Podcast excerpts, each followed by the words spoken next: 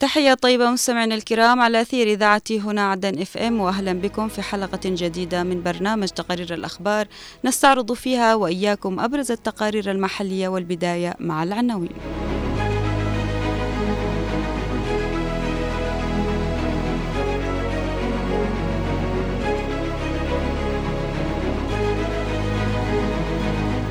المجلس الانتقالي وتحديات المرحلة استراتيجية سياسية على ضوء التطورات من باب المندب الرئيس الزبيدي يؤكد رفض الجنوب لتهديد الأمن البحري في ممرات الملاحة التأثير المعيشي لتأخر صرف مرتبات الموظفين. ندوة ثقافية حول أدب الطفل الغائب عن المشهد الثقافي لأدباء وكتاب الجنوب في لحج.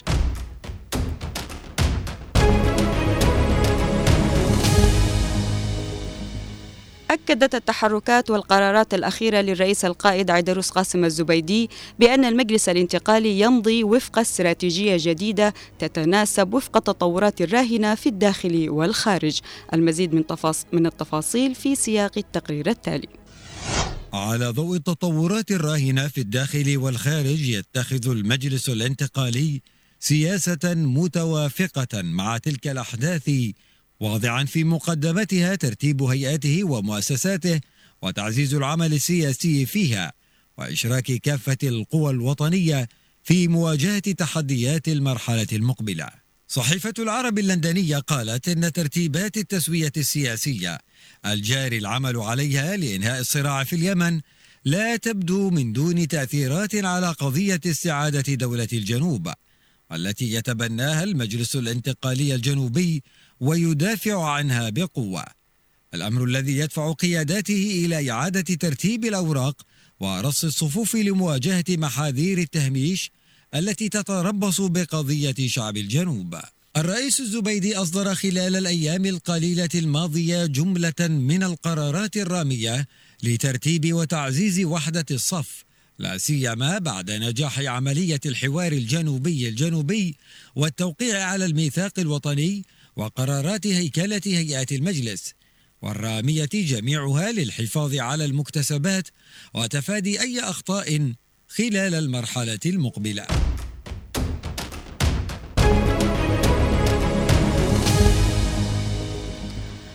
الرئيس عيدروس الزبيدي كان قد وجه رسالة واضحة خلال زيارة باب المندب أمس الأول.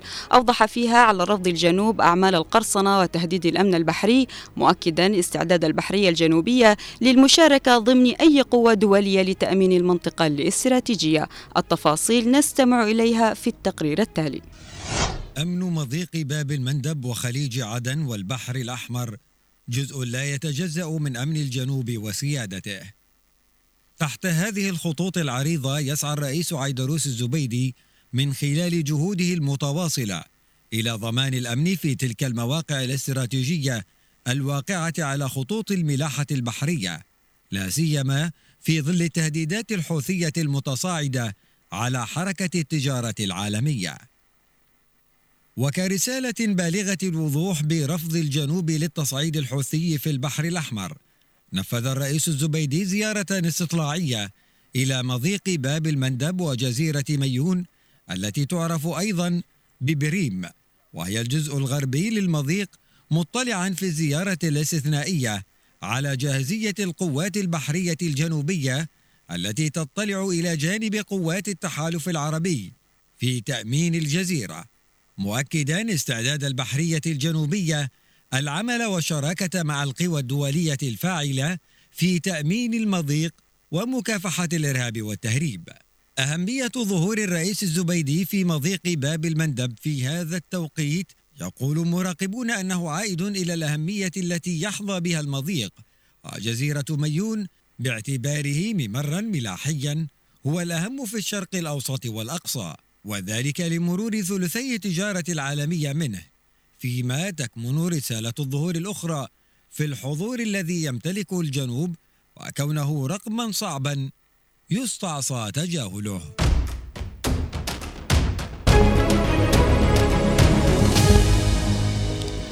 توصف مرتبات موظفي الدولة المدنيين والعسكريين بأنها خط أحمر يحرم الاقتراب منه أو تجاوز حدوده. ذلك أن المرتب هو معاش مقرر من الدولة للموظفين وعليه يعتمد ويستند المواطنين أمام الظروف الاقتصادية والمعيشية التي تعصف بالوطن والمواطن. نتابع بقية التفاصيل في التقرير التالي. توصف مرتبات موظفي الدولة المدنيين والعسكريين بأنها خط أحمر يحرم الاقتراب منه أو تجاوز حدوده إذ إن المرتب حق قانوني لا ينبغي المساس به فهو معاش مقرر من الدولة للموظفين العموميين.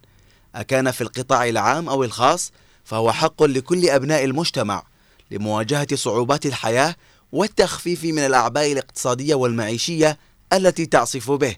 ومن الطبيعي أن يوفر المرتب الشهري للموظفين أساسيات الحياة لكن الوضع الراهن الذي تعيشه البلاد ولعل من أسباب حالة عدم الاستقرار التي يعيشها الموظف تعود إلى هذا الأمر.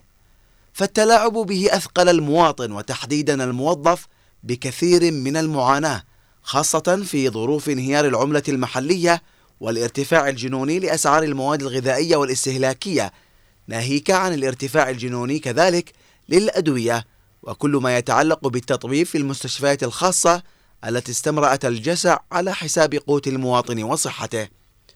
ما زالت هناك نسبة كبيرة من موظفي الدولة لم يستلموا رواتبهم لشهر نوفمبر الماضي رغم دخول النصف الثاني من شهر ديسمبر الجاري الأمر الذي يمثل تطورا خطيرا في الأوضاع المعيشية المتدهورة والمستمرة منذ سنوات. وهو الأمر الذي ضيق الخناق على مواطني وموظفي المحافظات المحررة وتحديدا في الجنوب الذين يعتمدون على مرتبات الدولة للإعاشة. معلوم أن الحرب الغاشمة التي تشنها ميليشيا الحوثي الإرهابية وما آلت إليه مثلت العقبة الرئيسية في خلق وضع مأساوي للناس والتي استمرت في قصف المفاصل الاقتصادية الاستراتيجية والتي شملت موانئ تصدير النفط في الجنوب. لكن الصمت الحكومي تجاه ملابسات أزمة ليست بالسهلة. تلامس قوت الناس ومعاشاتهم. لا يمكن أن يكون مبررا. لكن المبرر الوحيد وراء هذا الصمت هو أن الحكومة ممثلة بمؤسسات الدولة غير قادرة على معالجة أسباب هذه الأزمة أو حل عوامل ومؤثرات تأخر المرتبات. وهذا هو المبرر الوحيد وراء كل ذلك الصمت وغياب التفسير الحكومي. فيردد حال لسان المواطن لا سيما الموظف مع استمرار التلاعب بقوته ليل إلى متى.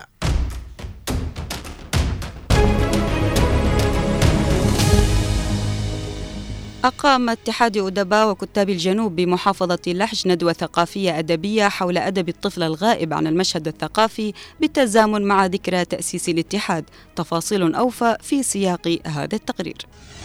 تحت عنوان أدب الطفل الغائب عن المشهد الثقافي. نظم اتحاد أدباء وكتاب الجنوب بمحافظة لحج ندوة ثقافية في محاولة منه لتحريك المياه الراكدة بتجميع الأفكار والمبدعين حول أدب الطفل وأهميته. تناولت هذه الندوة عدد من الأوراق العمل والمداخلات القيمة آه، تحدثت عن أهمية أدب الطفل في الجانب التربوي والجانب الاجتماعي والجانب الثقافي. كما تحدثت عن أهمية أدب الطفل من حيث التنشئة آه، الاجتماعية والمجتمعية. آه هذه الفعالية أو الندوة جاءت انطلاقا من شعورنا ودورنا كمؤسسة ثقافية تعنى بأدب وثقافة المجتمع. كوكبة من الأدباء والمثقفين في محافظة لحج حضروا إلى الندوة وشاركوا بمداخلاتهم القيمة لما تمثله من أهمية تسعى إلى تدارك ما يمكن تداركه لا سيما في ظل ما يتعرض له الطفل الجنوبي من ثقافات دخيلة لا تمت لواقعنا بصلة. اجتمعنا اليوم في هذه الندوة نتحدث حول الأدب الغائب الذي هو أدب الطفل. وأوصوا وكلهم أوصوا تركوا يعني أشياء وآثار جميلة حول الطفل وحول أهمية أدب الطفل الذي انجرفت هذه الثقافة مع ثقافة العنف و وغيرها من الثقافات الوافدة علينا. طبعا فعالية اليوم نوعية ونوعية بامتياز لأنها تتحدث عن أدب الطفل وأدب الطفل مغيب على جميع الأصعدة وفي كل مكان. وأي واحد مطلع وأي إنسان مطلع على الجانب الأدبي يعرف أن أدب الطفل حتى على مستوى الوطن العربي مغيب بشكل كبير جدا. في ختام الندوة أكد الحاضرون في توصياتهم على ضرورة العمل على تجميع أدبنا الجنوبي الزاخر وإعادة صياغته وتعزيز انتشاره عبر مختلف الوسائل وضرورة اعتماد تدريسه بالمناهج التعليمية.